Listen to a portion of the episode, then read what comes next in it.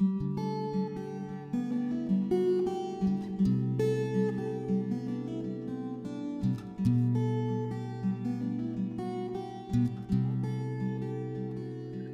and welcome to Dairy Digressions, the new podcast of the American Dairy Science Association, the Journal of Dairy Science, and JDS Communications. I'm Dr. Matthew Lucy, editor in chief of JDS Communications, and I'll be your host. On this podcast, I'll speak with some of the top minds in the dairy world to explore fresh insights and dive into broad discussions on research, philosophy, trends, and new ways of looking at the science of dairy foods and dairy production. We'll definitely uncover some interesting science related tidbits along the way. If you enjoy Dairy Digressions or have any feedback for us, please let us know at adsa at adsa.org. Make sure to like, subscribe, and rate us on whatever platform you're listening on and spread the word to a friend or colleague. Today, we have with us Dr. Jan Dijkstra from Wageningen University in the Netherlands, and we are going to talk about farming and the environment in the Netherlands. Jan is an associate professor in the Department of Animal Science. He's a prolific researcher in dairy nutrition at Wageningen and a member of the JDS Club 100, meaning that he has authored or co authored over 100 papers in the Journal of Dairy Science. The Netherlands is the world's second largest food exporter, second only to the United States, and gets this done with a total land area that ranks 22nd in the European Union. Approximately, the Netherlands is approximately the size of the state of Maryland in the United States or Vancouver Island in Canada. Producing so much food within a small land area has put the environmental impact of farming front and center for this tiny country. We'll unpack all that and explore what science has to offer in today's podcast. Welcome, Jan. Hi, Matt. Great to be here. It's fantastic to have you here. So, I wanted to start with the numbers. Okay. It's true you live in a small country. Fair? Yeah, indeed. It's a small country and uh, many people, and also uh, quite a bit of livestock over here uh, cows, pigs, poultry. Yeah. So I was reading, so first of all, 17 and a half million people, that doesn't seem like a lot, but when you, that's in terms of density, that's second in the European Union in terms of the density of people. Yeah. So it's pretty dense. Yeah. And at the same time, okay, 1.6 million dairy cows, right? Now for you US people and that equates to somewhere between the number of cows in the state of California and the number of cows in Wisconsin. So you don't have as many as California, but you got more cows than Wisconsin. Uh, just toss in 12 million pigs just for the heck of it. Okay. And so in America, we have 70 million pigs. You just toss in 12 million. And you're doing this, again, as I mentioned in introduction, in a land area at approximately the size of Maryland. You're a little bit larger than Maryland, okay, which would be considered a very small uh, state in the United States, okay. And so um, I didn't, I just didn't get this. I was telling, uh, we were talking about the other day, you know, when you grow up in America, you know, I guess we say the Netherlands or Holland, you know, windmills and tulips and, you know, and I don't know what else we learn about that, but that's what we get. That's the information we get, you know? And so, um, but we're going to unpack that. But in Dairy Digressions, what we do is we kind of start learning a little bit about you and then we'll kind of work our way through the different things. So, um, I'm assuming you're Dutch. You're born in the Netherlands? I was born in the Netherlands. Yeah, I was born in, uh, in a town called Assen, which is the capital of a province called Drenthe. Yeah. Um, somewhere in the north of uh, of the country. So is that a big dairy region in there? Um, not really. Um, my surname is uh, is Dijkstra, and uh, that that makes it clear to at least Dutch people that I'm from the province of Friesland. Ah, yeah. Friesland is the dairy uh, province of the Netherlands, basically. So, you know, my my parents were actually the first of their large families to move out of Friesland. So my, you know, my, my family on my father, mother's side, they, there's this, most of them still live in, in Friesland. And my parents were the first to move out to uh, another province. As my dad always jokes, he said, I wanted to develop the rest of the Netherlands outside Friesland. yeah.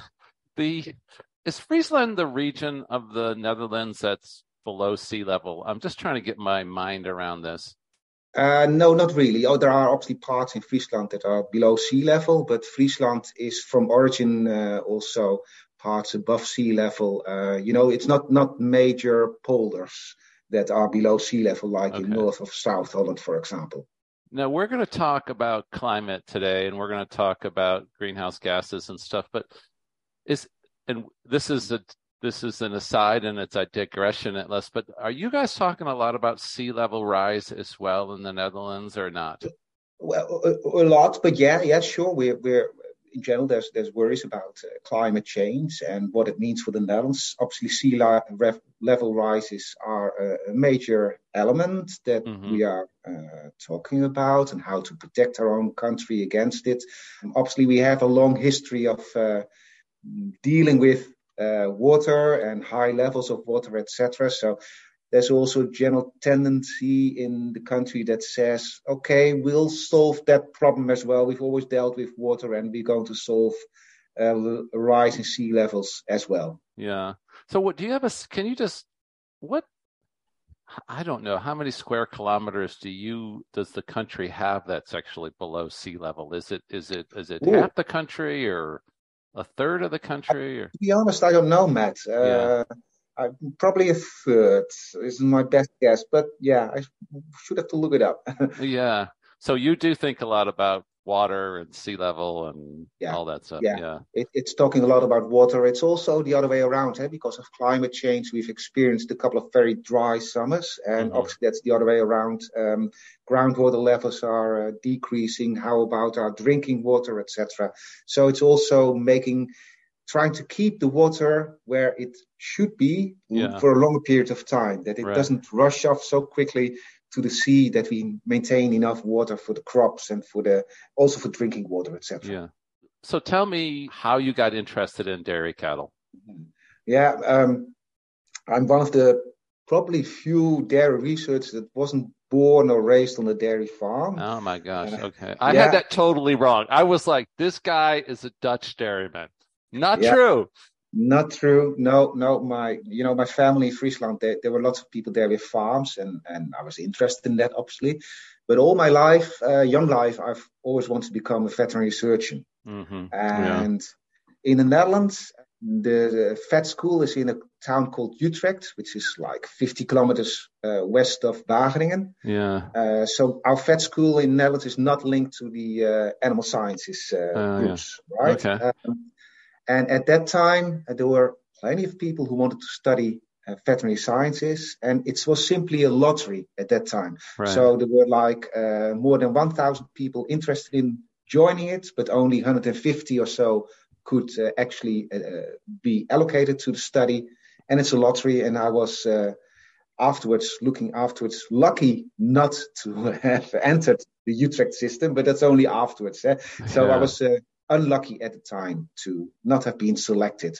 And then you st- I started my study of animal sciences in, in Wageningen. Yeah, yeah. Um, but I really liked it very much in Wageningen. So after a year, I did participate again in this lottery. And it was actually selected at the time. Oh, wow. And, yeah, and all my friends, I have many friends, you know, studying here, all in the same position, uh, not uh, in Utrecht, always wanted to be in Utrecht they all thought I was mad to say, no, I don't want to go to Utrecht. Right. I like Wageningen yeah. too much. Yeah. so the study was really, I, I really loved the, the study in Wageningen. So I have a question. Again, it's sort of a, a digression to a certain extent. This lottery, okay, in America, we train mainly women to be veterinarians at this point. Okay. So, um, in animal science, oh, we're probably 90% women in animal science because they're pre-vets. The vet school is mostly women. I taught uh, a class in large animal, uh, not a class. I gave a lecture in large animal. There was a rotation. There was um, 16 women and one uh, gentleman in that class. Okay.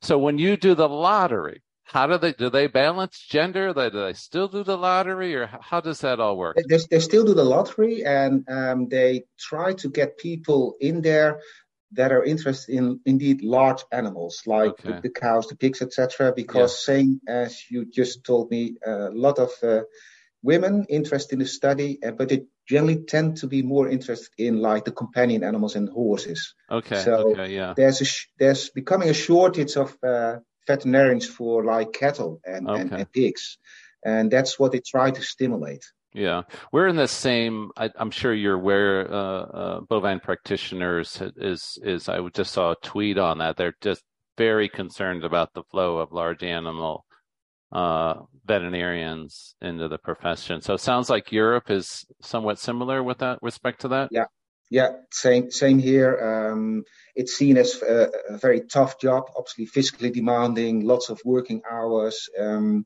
it's generally not seen as a nice job to be in uh, from that perspective. Yeah, yeah, oh, yeah. It's interesting. It's interesting you know, I tell people that I, I really, even in gra- among graduate students here in America, we get mostly women in animal science, very few men. And, and so I tell people I work mainly with women, you know, that's who I work with. You know, I teach women, I work with women. And it, it's an interesting, you never would have predicted that when we started down this road.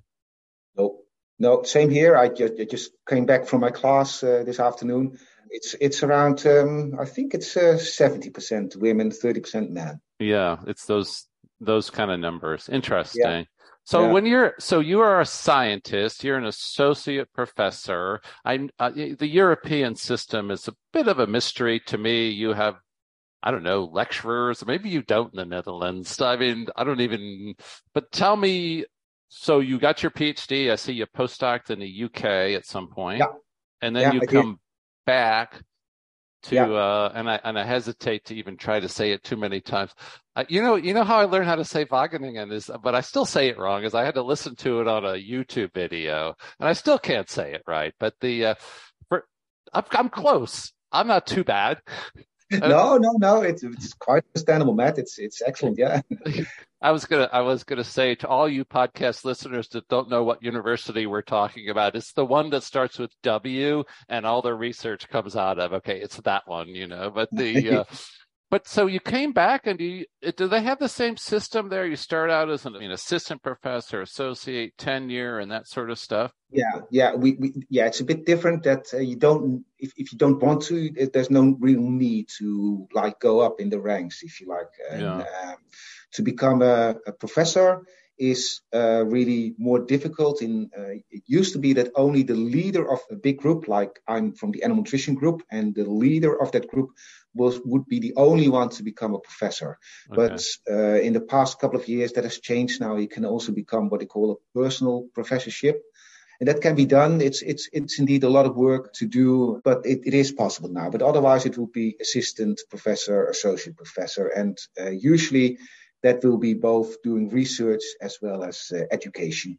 So do they have splits? We talk about splits like 60 40. Is it this? What, what is your split for research yeah, teaching? Split, I don't have it real official, but the split is roughly 50 50. Ah, yeah. So you're expected to teach classes then? Yeah, teach classes. So, uh, like I said, I've just returned from uh, a modeling class with uh, 40 uh, students. So, quite nice. Great group. Mathematical modeling. Oh my gosh. Yeah, yeah, mathematical modeling. So that's obviously a challenge here to get students into the mathematics. Because, yeah, yeah. yeah, the the way they teach these days mathematics at high school is a bit different from uh, when I went to high school. Yeah. So it can be a bit uh, tough now and then to get them into that. But then we you have the software here that does most of the mathematics for you, so that they don't read a real uh, understanding of the mathematics, but they, yeah, we work in differential equations to describe changes in like digestion or metabolism of nutrients, etc. Oh, um, and they need to have a bit of background on that. And in my classes, we deal with different topics. So um, we can deal with models about nutrient metabolism in dairy cattle. But this afternoon, for example, we had a class on uh, calcium and phosphorus dynamics in layers. Mm-hmm. So wow. calcium being utilized the, for the eggshell mainly, and rise to losses of phosphorus from bone marrow. Yeah.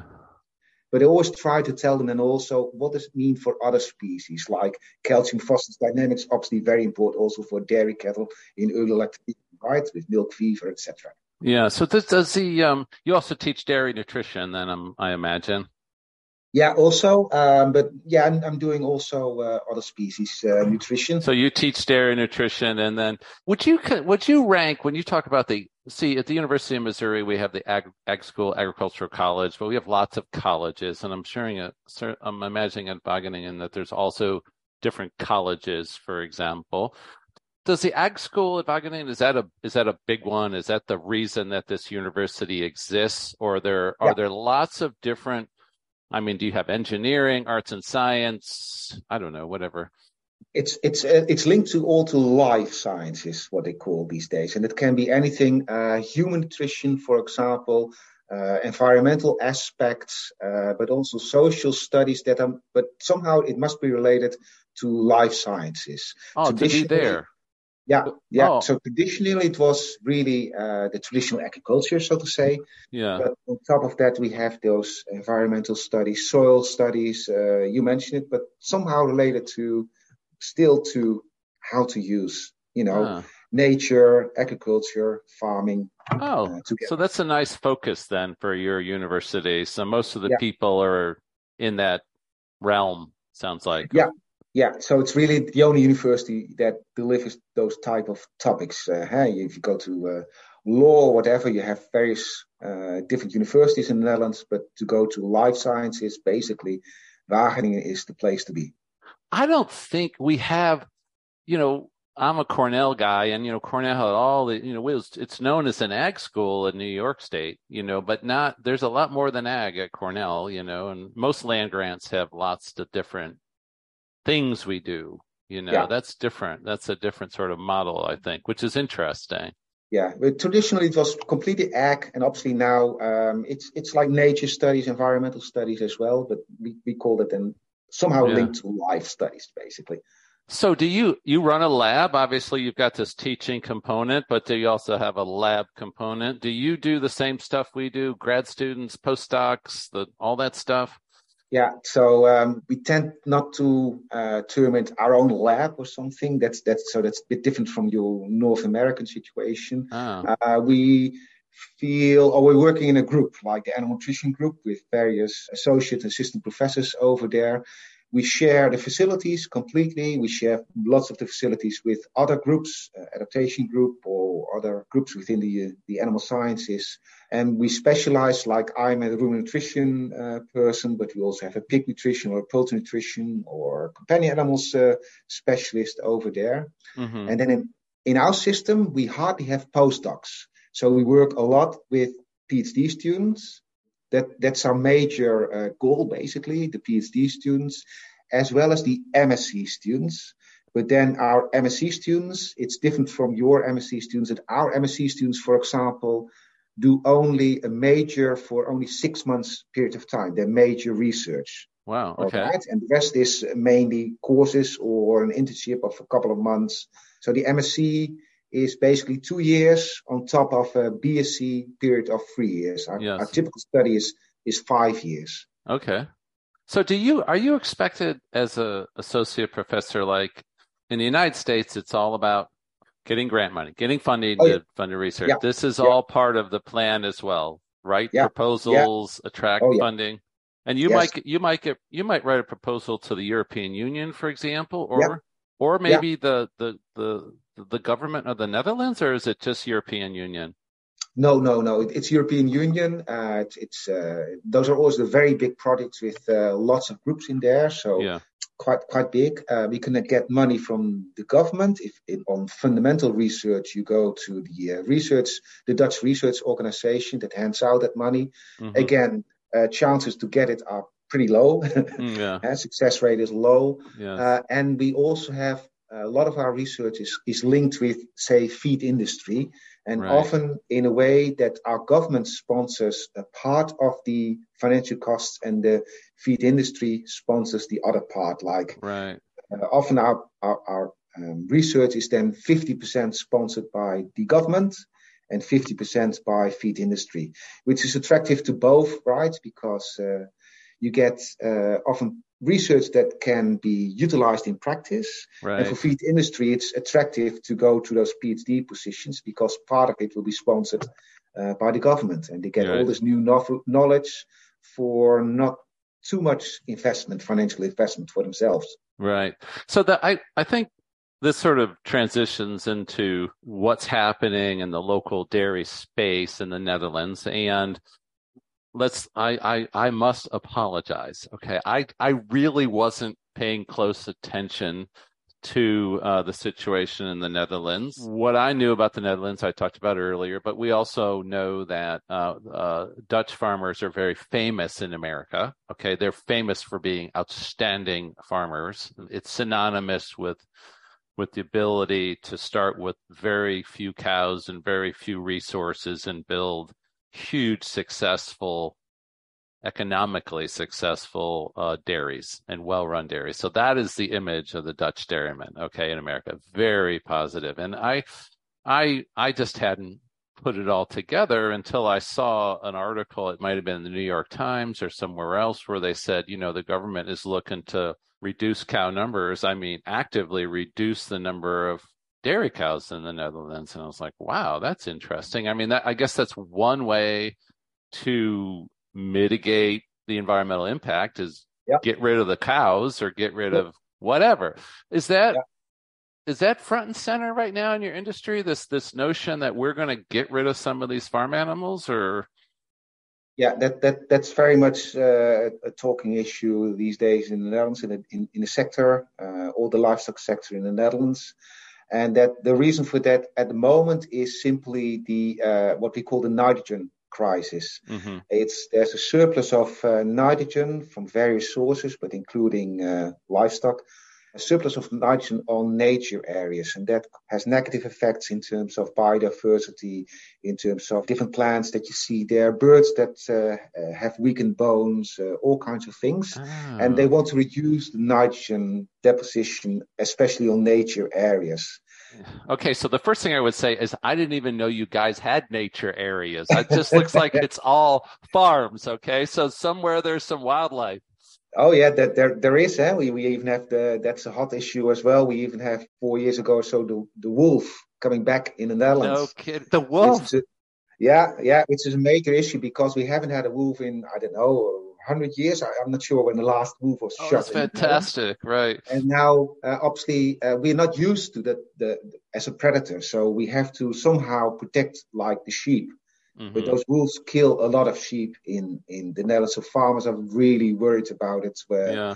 uh, introduction of of the wolf, but it's protected by European law. So you can't shoot them basically yeah, yeah. unless they're really causing a major problem, and you can't do anything else then you can shoot them. But so far, none have been shot in the Netherlands, and farmers are really worried about it. They also attack cattle, for example. Do they? Where did they come? They come out of Germany, or where did they yeah. come out of? Yeah, they come from Germany, and then they spread uh, also in uh, the south. It's Belgium, also in Belgium now, yeah. for example. So yeah, they find a nice living area over yeah. here in, uh, in in in in nature, but yeah. obviously attacking also prey that is more easy for them to get.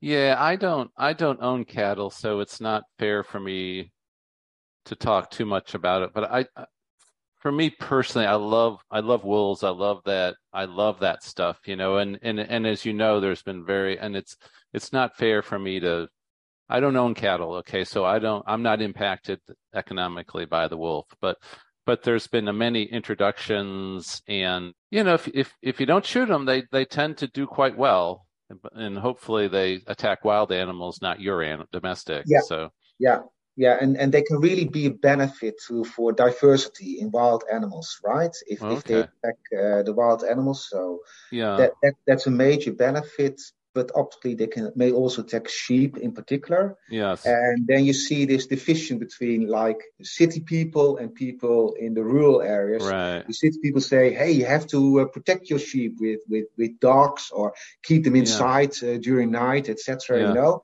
And for the farmers, obviously that. Uh, sheep farming is already it doesn't give you a lot of money yeah. there's simply no way to invest in that or to put in all this effort each day to get your sheep inside or to train a dog to protect uh, against yeah. uh, predators, etc. So it, yeah. it's a major division again between people in the cities and people in rural areas. I had no idea. I had no idea that this was going on in the Netherlands. That is absolutely fascinating. You mentioned the nitrogen. Now, I was thinking when you said there's a nitrogen crisis, I was thinking nitrous oxide into the atmosphere. But when you say nitrogen, are you talking atmospheric nitrogen or are you talking groundwater nitrogen or all of the above?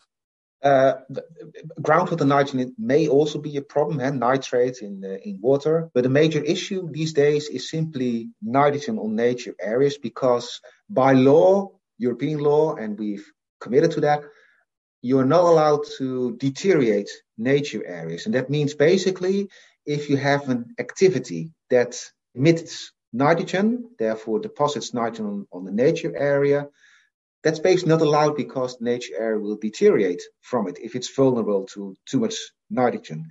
And therefore, uh, lots of projects in the Netherlands are at the moment at a standstill, like major uh, housing, new housing.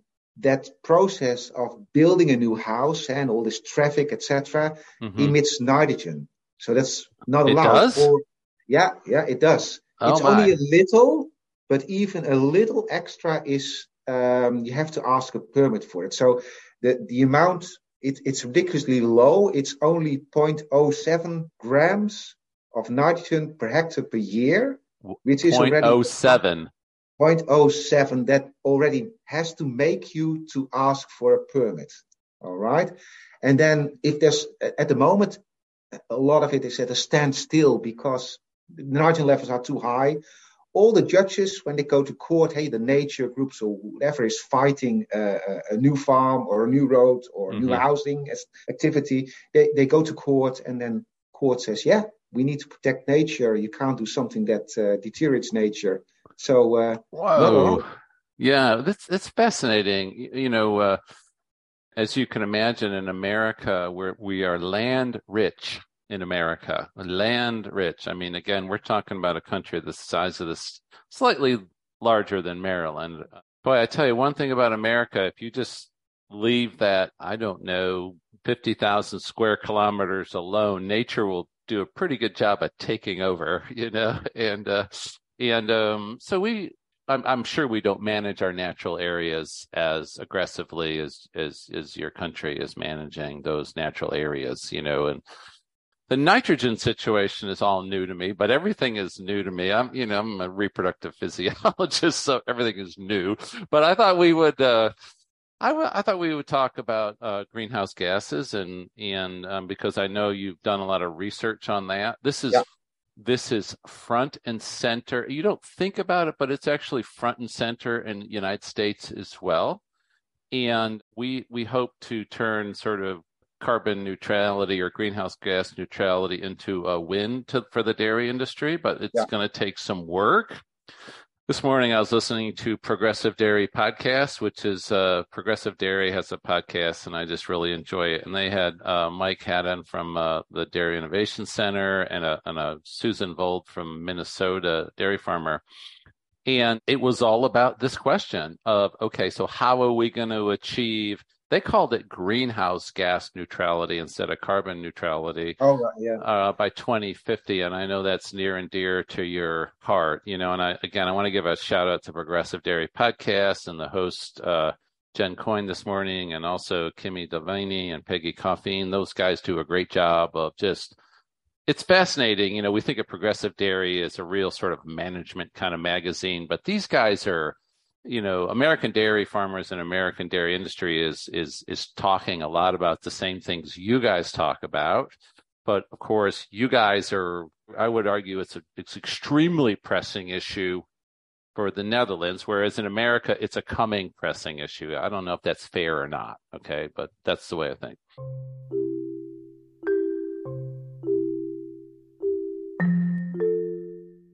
Do you want to supercharge your dairy knowledge and accelerate your professional development? Then you need to attend the 2023 annual meeting of the American Dairy Science Association from June 25th to 28th.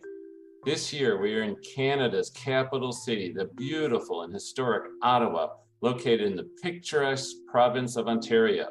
From symposia to poster sessions, networking events to hallway conversations, the ADSA annual meeting has you covered. follow the meeting in real time with our special episodes of Dairy Digressions recording at the meeting. To learn more about the meeting and see a complete list of scientific sessions and symposia presentations, go to adsa.org and be sure to join ADSA and register soon to receive discounted meeting fees.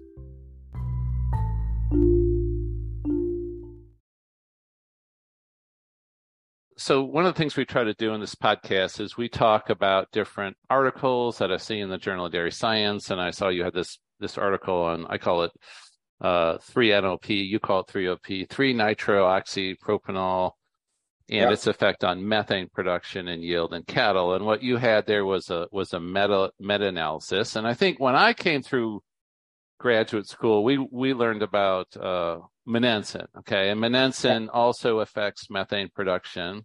Monensin is a different molecule; it works in a different manner. Can you just tell us a little bit about this 3-NOP maybe about its mechanism of action, and then kind of summarize, you know, if you feed this stuff, what what's the take home message of feeding this 3-NOP on methane?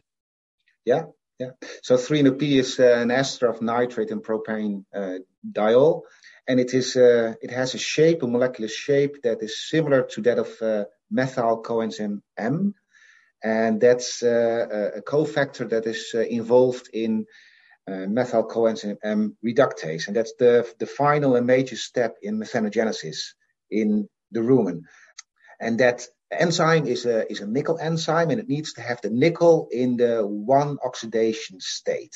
Now, if this 3-NOP binds to the uh, reductase, it places electrons in uh, a position that changes that nickel ion in mm. uh, such a state that the enzyme becomes inactive, mm. right?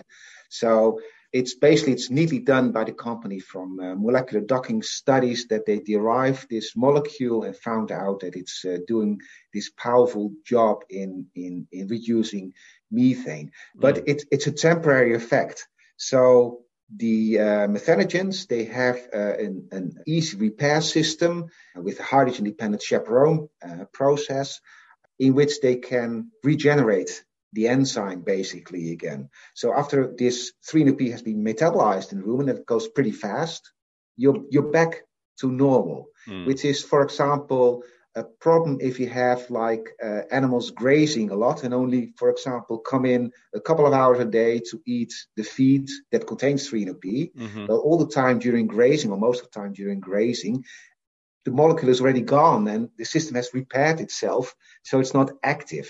Right. So the study that we did was only in confinement systems, basically where the 3-NOP is added, uh, you know, in in the diet itself. So right. every chew, every bite will have it in yeah. it.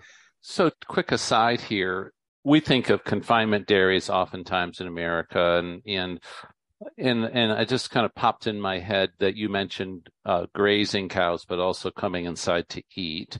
And as I remember, there there are laws in the Netherlands that say a cow must graze for a certain amount of time, or is that not correct? No, that that's what uh, some people perhaps would like to see. We even we have like in in a parliament we have a party for animals, uh-huh. which is very outspoken uh, in in that direction. For example.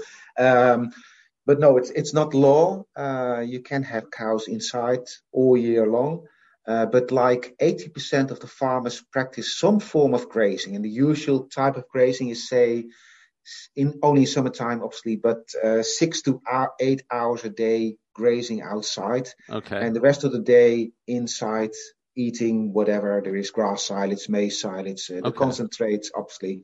And that's then for the 3-NOP business, that's the time that the cows will also eat and consume 3-NOP. So that's, yeah. So the fact that they're, so while they're outside, that the, their methane production may go up because they haven't consumed the 3-NOP yeah. And I guess you also have to make sure that cows eat regular meals, which I, I think they typically do. But you need to understand that interval between meals and yeah. dosing and that sort of thing. Yeah, yeah. So that that that's indeed uh, very important. Obviously, when they've just eaten a meal, go outside for the first one two hours, the molecule is still uh, pretty active.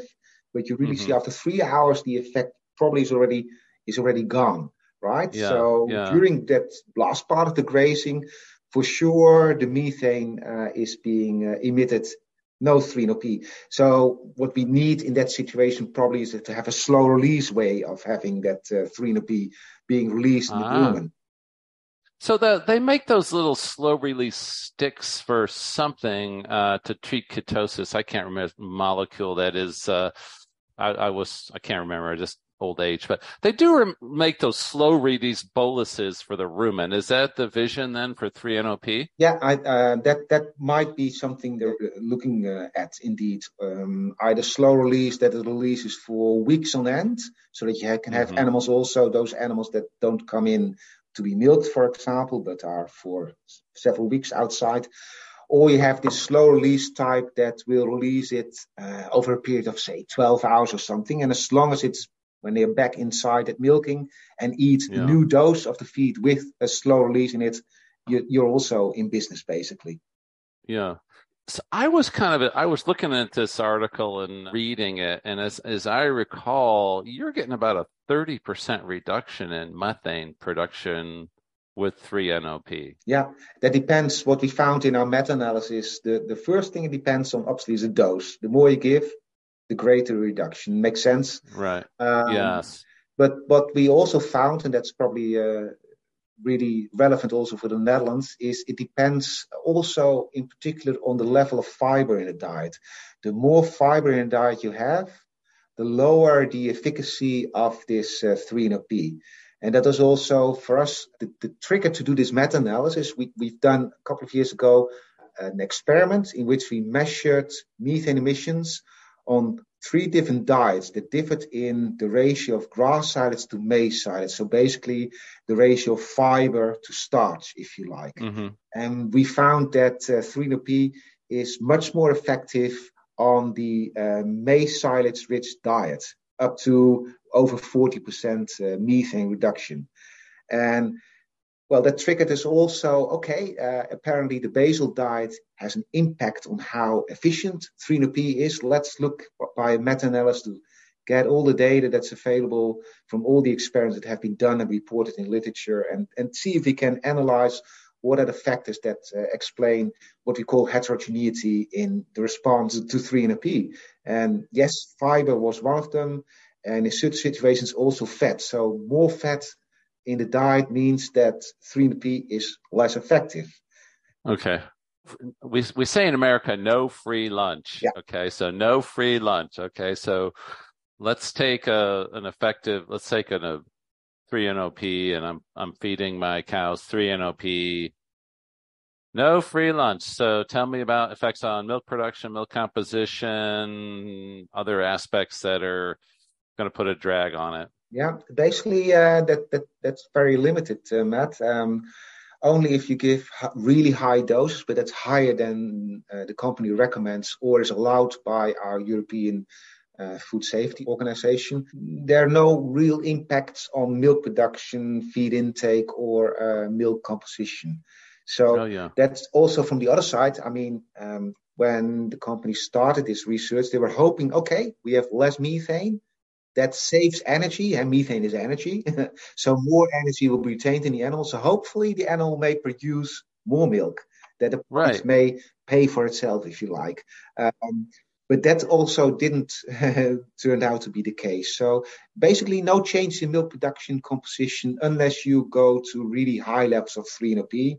But that's that's not the target that you you aim for. So it's just you know obviously uh, the company needs to uh, make a living. So it, it costs money. And yeah. the way to pay for it, I mean, you can't let the farmer pay for it. So our dairies are interested in producing milk with a lower uh, carbon footprint. And right. they will give a, a, small financial incentive to do that. So one way to right. do that is as a farmer to use 3NOP and therefore have a little extra uh, per liter of milk that you deliver to right. the dairy. And that's the way to, to, to that it can, uh, you know, pay for it. So it's going to have to go through some regulatory approval, I assume, and human yeah. uh, or this food safety yeah. type stuff. You know, it's not just cows making methane; it's manure piles, right, that make methane. Yeah. So does this? Is it the same methanogen, the same bacteria that makes methane from manure piles or? The same principle the same uh, yeah uh, methanogen types. There are different species in in the manure but in the end it's an anaerobic process that uh, produces the methane. And we, we do think that uh, should you add the stuff to a manure pile it would at least temporarily also decrease the methane over there. Uh, yeah it's interesting isn't it? Yeah it's interesting. And also have been studies done okay looking at um, does the 3NOP then affect uh, the manure quality, so to say, uh, like right. methane emissions or the fertilizing value in the soil? And yes. from the studies, only very limited number of studies, but those studies don't show any impact of using 3NOP on like amounts of nitrogen in manure or the yeah. availability of manure or impact on the soil um, uh, processes like nitrogen losses or whatever. So no impact um, apparently on the manure, which makes sense if you know that 3NOP is pretty rapidly metabolized in the rumen. Right. It would make sense then. Yeah, it that... makes sense that you don't see in, in, in effect. Yeah. So in a, in the United States, um, I think there's a lot of interest in renewable natural gas, you know, capturing methane from dairy manure. And I guess I, I wanted to sort of back up for some of our listeners and just explain if that when we think about controlling methane, it, it, theoretically, the, the whole argument behind Monensin, which is a different type of sort of mechanism to control methane, was to increase feed efficiency or increase efficiency because methane uh, represents energy loss to the to the animal. And and I was always like, why does methane represent energy loss? And you just got to remember, if I can capture methane, I can burn it, and it makes heat, right? And that's the whole concept. And the same thing with dairy manure, if we can capture methane and we can burn it and for heat or whatever, you know. And and in America, of course, the the dairies are extremely large. I'm I'm no know how large they get in the Netherlands. We should I should ask you that. What would be a typical dairy you step foot on? Typical, not average. Typical dairy. How many cows? Yeah, typical is uh, 110, 120 dairy cows on the farm. What? So that 110? 110, Typical? 110, 120. 110 to 120. Yeah, we've also looked at obviously uh, methane from uh, manure digesters, uh, but the scale is too small basically. With yeah. a, a, lot of group of farmers, you have to uh, get those manure digesters right, but it's so right. it's, it's, not so practical to do basically. Yeah. So, and uh, Jan knows this, but for our listeners, you know, the average herd size in America is 300, but that's a skewed average. The typical dairy is well over a thousand cows, probably two to three, six, ten. That's right. And when you get into that that scale, these renewable natural gas projects are, are are feasible. I don't know if they're profitable. They're feasible and but you know it's interesting when you i listen to a lot of podcasts on this and i think the important point they make is if you're going to put in a manure digester you have to have someone to manage the manure digester. You can't just stick it in there and it's a it's a science, right? It, it's technically very demanding, eh? and a lot can go wrong. So yeah, and when it goes wrong, you got a lot of you know what to deal with, right? So the uh, yeah, it's it's interesting. So the um, so the NOP story I thought was really exciting, and I really enjoyed reading that. And I know um, we're going to talk about another paper uh, that you co-authored, and that has to do with meeting the uh, climate goals. I guess maybe I don't know if they're climate goals. I guess they are climate goals for 2030 and 2050. And uh, before we talk about that paper, I'll uh, I'll give you a little break here, and I'll just interject a paper that I saw that I found really sort of interesting. But I think it speaks to what we're trying to accomplish here in terms of cattle and the, and the future of animal agriculture in general and on on planet Earth. And uh, this paper I saw is a, a paper published in the Proceedings of the National Academy of Science, which is the same place you published your paper. And uh, the the title of the paper is "The Global Biomass of Wild Animals." And it's authored by uh, a group uh, led by uh, Laura Greenspoon and it was published in 2023 and and uh, i saw the reason i picked up on it is they highlighted in science magazine And so it's this whole premise. So if you talk about biomass, which is, I don't know, biomass of, of mammals, they're not talking about biomass of plants and insects. They're just focusing on mammals. And uh, I was like, well, that's kind of interesting, you know, how much, what's out there. And what was fascinating about the whole story is if you talk about wild terrestrial animals. Okay, mammals like the wolves, the lions, the elephants, the deer. Okay, the the wild mammals out there. 20 megatons of biomass of these wild mammals. Okay. Led, in fact, by the number one wild mammal out there in terms of biomass. I don't know if you have these in the Netherlands. If you don't, we'll send you some of ours. Uh, the number one mammal in terms of wild biomass is the white-tailed deer. All right, yeah. Do you have white-tailed deer in the Netherlands, or you have red deer? What do you got? Uh, uh, roe, roe deer. Roe yeah. deer. Okay. Yeah. Well, I'm sure they're on the list. Okay, of these things. And, the, the, the uh the deer the uh the, the even foot mammals that'd be Artiodactyla and that's you know the deer and the roe deer and the whitetails uh account for 49% of the wild biomass, 20 megatons. Now, if you look at wild marine mammals, okay, so there's your seals and your whales, and uh, they have 40 megatons of biomass, which is so there, there's more wild marine mammals than in terms of biomass.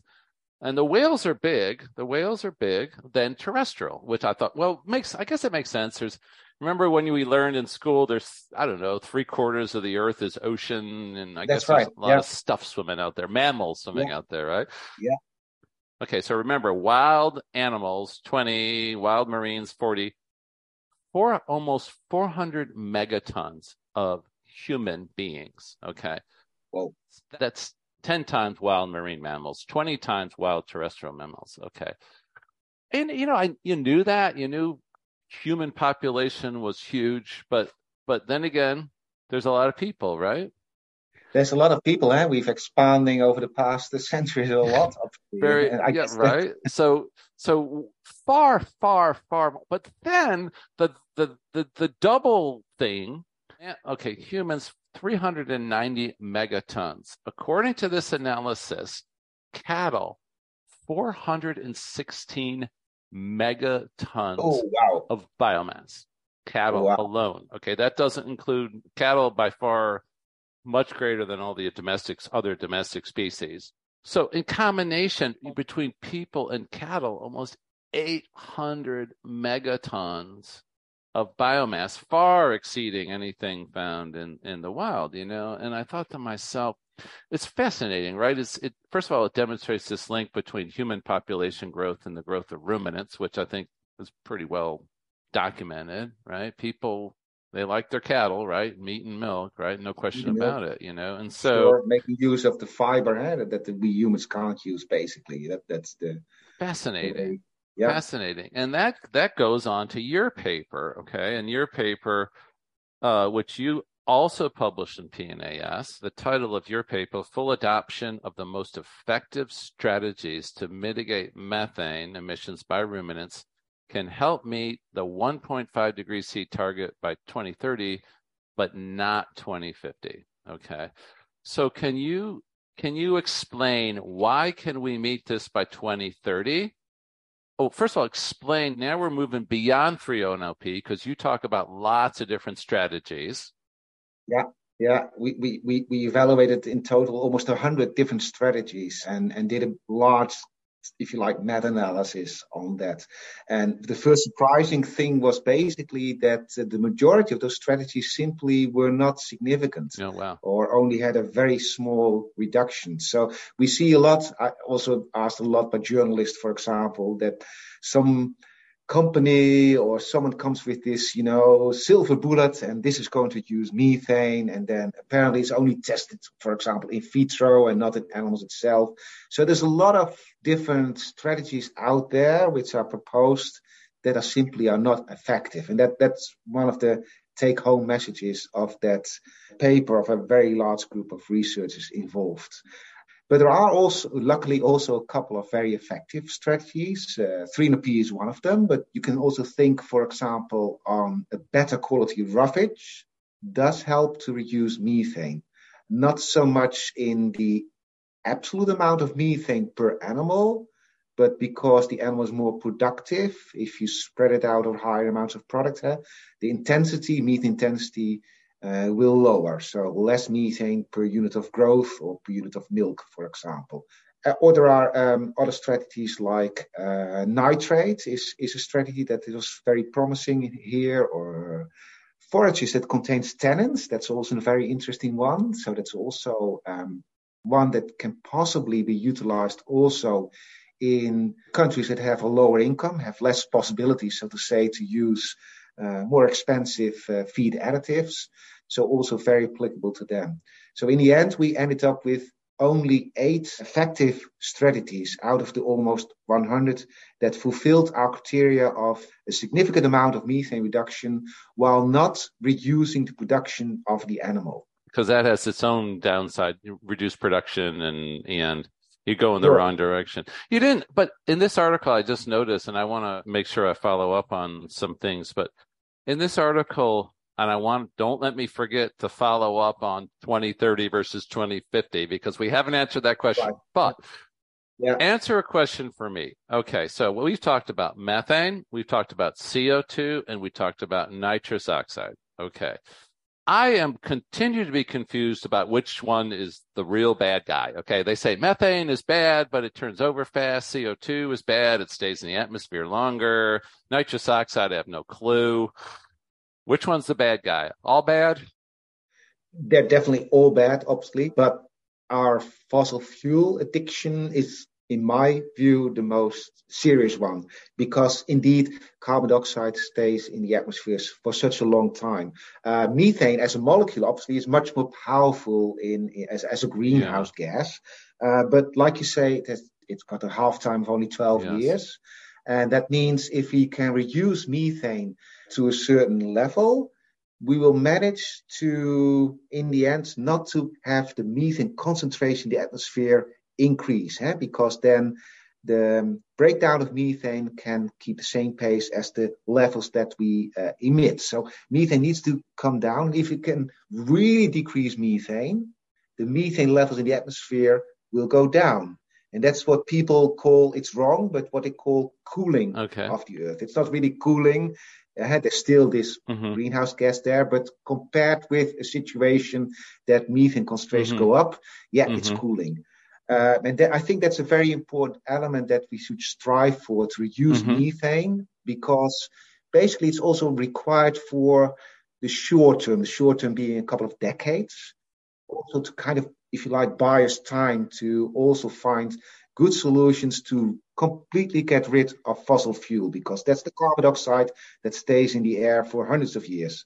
You mentioned uh, fossil fuels, and I remember I was reading or speaking with people from Denmark, I think it was, and they were mentioning their success with offshore windmills yeah. in Denmark and, and highly successful in generating energy, at least the way the Danes talk. Now, uh, in the Netherlands, are you also experimenting with offshore windmills for? Yeah, a lot. So a lot of offshore windmills in the North Sea. Yeah, that that's delivering the uh, energy. But obviously, well, most of the times you have wind on the North Sea, so it's a it's a relatively steady source, but you, you can't bank on just one source of energy. So also like solar panels are a, a very important source of energy. We yeah. don't have like water power and uh, nuclear energy is, a, is basically a no-go in the Netherlands. So uh, yeah. but like the, obviously the global situation, war, Ukraine, etc., has really also made it clear to the EU that we need to be probably not so reliant on other countries for such first necessities as, as energy. It's not simple. I mean, I think in America, we are, as you know, we like our fossil fuels here. Having said that, it's, I, I think there's growing understanding that alternative sources of renewable energy have a place in America, you know, and, um, but we're not there yet And I always say, I have this saying that uh, in America, people won't get serious about climate change until their flowers don't come up in the springtime. You know, and, and when it hits home that hard, right? They're going to yeah. say, oh, we need to think harder. And I think it's starting to be there because I think there's this notion in America that we have real extremes in climate that we haven't seen before. You know, in the state of Missouri, I was, uh, we all know about the California wildfires, but it was so dry in Missouri last summer. We had a wildfire near Columbia, Missouri, that wiped out a small town 20 miles from here. And it was a situation where it was so dry. Uh, someone was harvesting. They were doing nothing wrong. They were harvesting. A spark started the wildfire, and there was nothing to stop it. And now in Columbia, Missouri, we talk about wildfires. You know, it's unheard of. And it sounds like you've been dry in the Netherlands as well. Yeah, yeah, yeah. And so try and uh, like if you go a bit more south, like in Spain, they already have experienced also large fires already in uh, like March, April. Very unusual for that time of year. Very dry, and uh, they're obviously very worried about high temperatures and how can they then still grow their crops like in Spain in the in the dry, yeah. hot areas, yeah, etc. It's, it's um. So why not 2050? What happens in 2050 that you can't fix oh, yeah. 2050? yeah, what, what happens in 2050 is that we expect the world population to still grow. We talked already about huge amounts of yes. biomass, but that's going to probably go yes. even uh, even higher than that. And that increase in in uh, population, together with possibly an increase in wealth of people in Africa, mm-hmm. Asia, that they have more buying power, also would like to consume more mm-hmm. animal products. That increase in animal product consumption is probably greater than what we can achieve with methane uh, or, or uh, strategies to, to reduce methane. So if you just would look, we also did it just mm-hmm. for Europe.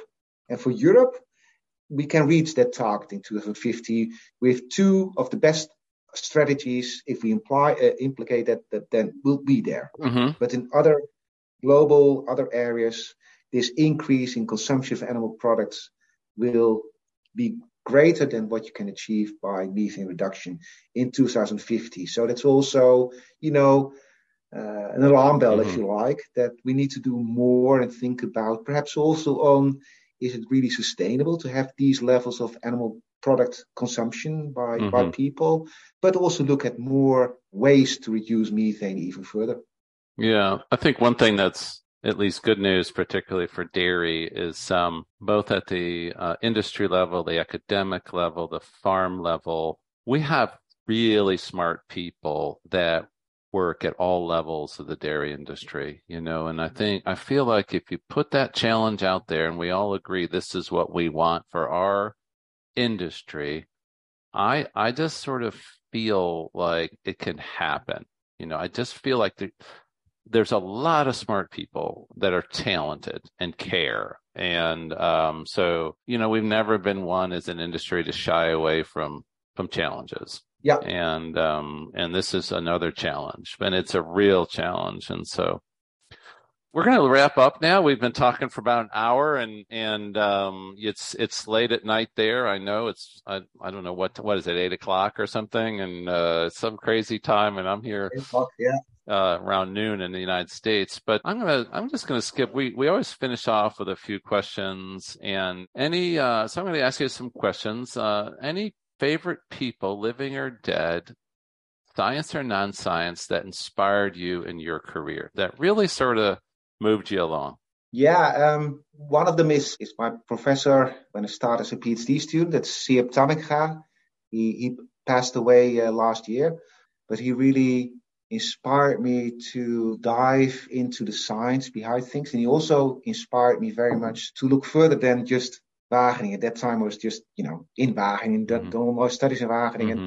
And he said, yeah, you have to go to uh, abroad and spend some time over there. And that was when I spent my first uh, six months as a PhD student at an institute in Hurley in the United Kingdom. Mm. Uh, it was a great experience, a great team over there. Mm. And I'm very thankful also for Siep for stimulating me to uh, go abroad right? And experience what uh, what research is there in in other countries. Mm. Also, that inspired me also to uh, take a postdoc position at another place in the United Ki- Kingdom, Yeah. which was which was great.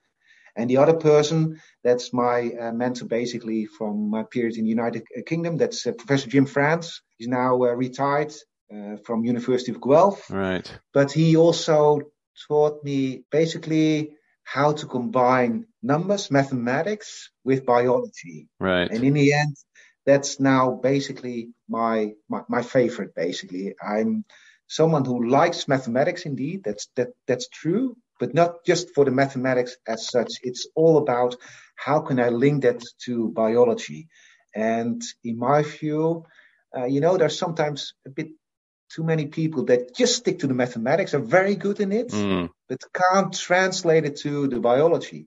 Or the other way around, you're very good in biology and doing ex- animal experiments, for example, but the numbers don't have a great meaning to you. And what I like, and I really think it, it brings us further is to combine those two Right. and to learn from each other and to combine numbers with, with biology Right. which is also what I teach in my, my class that I give now. Newton, it's called Newton Dynamics, and that also the students work with with models basically, Right. which they link to actual issues in animal nutrition. Right. Another one of my questions: If you were not a scientist, what would you be doing? You'd probably be a mathematician or or something else.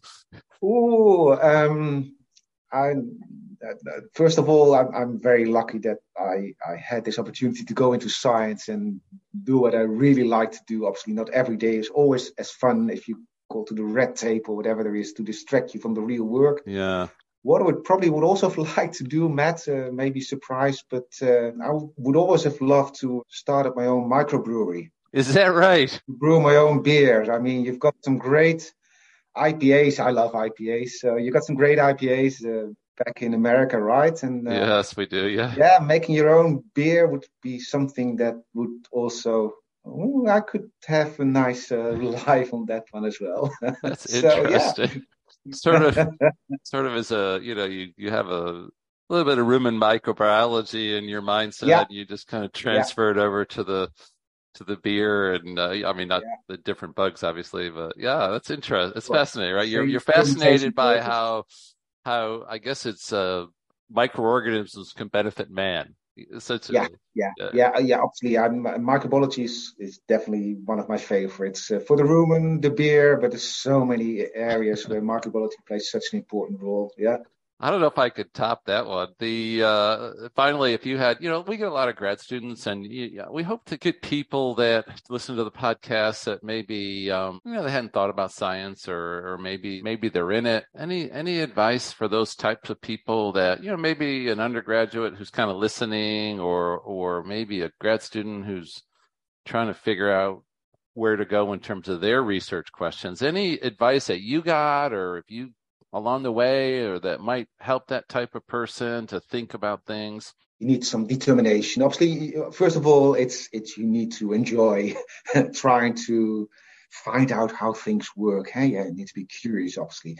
And I think the best advice I got probably is try to, to have controversial attitude, to kind of play devil's advocate in what you try to achieve in science because Right. you can probably learn a lot by looking at it, not in the conventional ways mm-hmm. or follow your own line of thinking, but try to destroy your own line of thinking if you like Yeah. right? Play the devil's advocate. And what is then also very important is don't dismiss old literature. Just dive into literature from, say, the 60s or 70s. Yeah. Be amazed about how diligent and deep diving research at that time Right.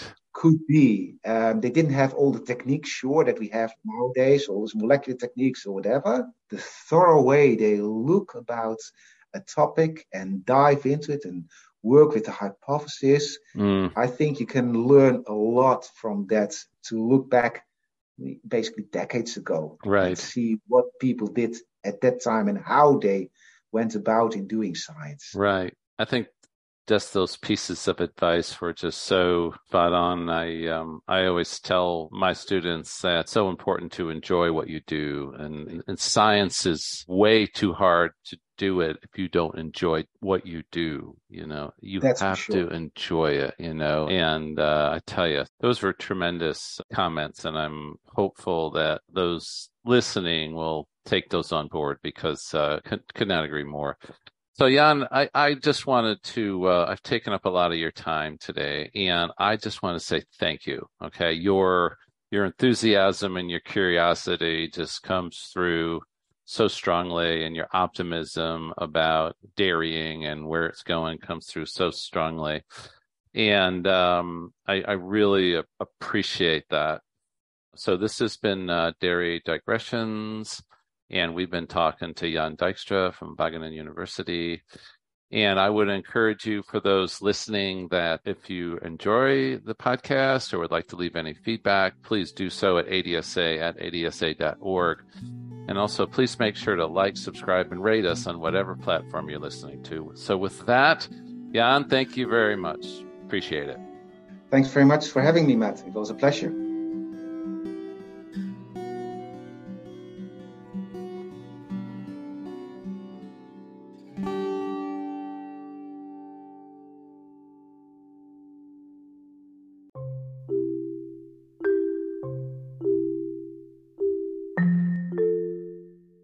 Want to stay on top of the latest research and industry advances in dairy science? ADSA has you covered with our two open access peer reviewed journals, the Journal of Dairy Science and JDS Communications. Both journals cover all aspects of dairy production and dairy foods and provide you with the latest and highest quality research papers. Watch for invited reviews and symposia reviews that summarize the most recent advances in the field and get you the knowledge that you need. We just released a special issue of JDS Communications on advances in dairy cow fertility. The issue contains 14 articles that explore important scholarship on periparturient disease, genetics, nutrition, embryo development, pregnancy loss, and more. Read the full issue at jdscommunion.org. And while you are there, check out the rest of our cutting edge articles in the dairy sciences.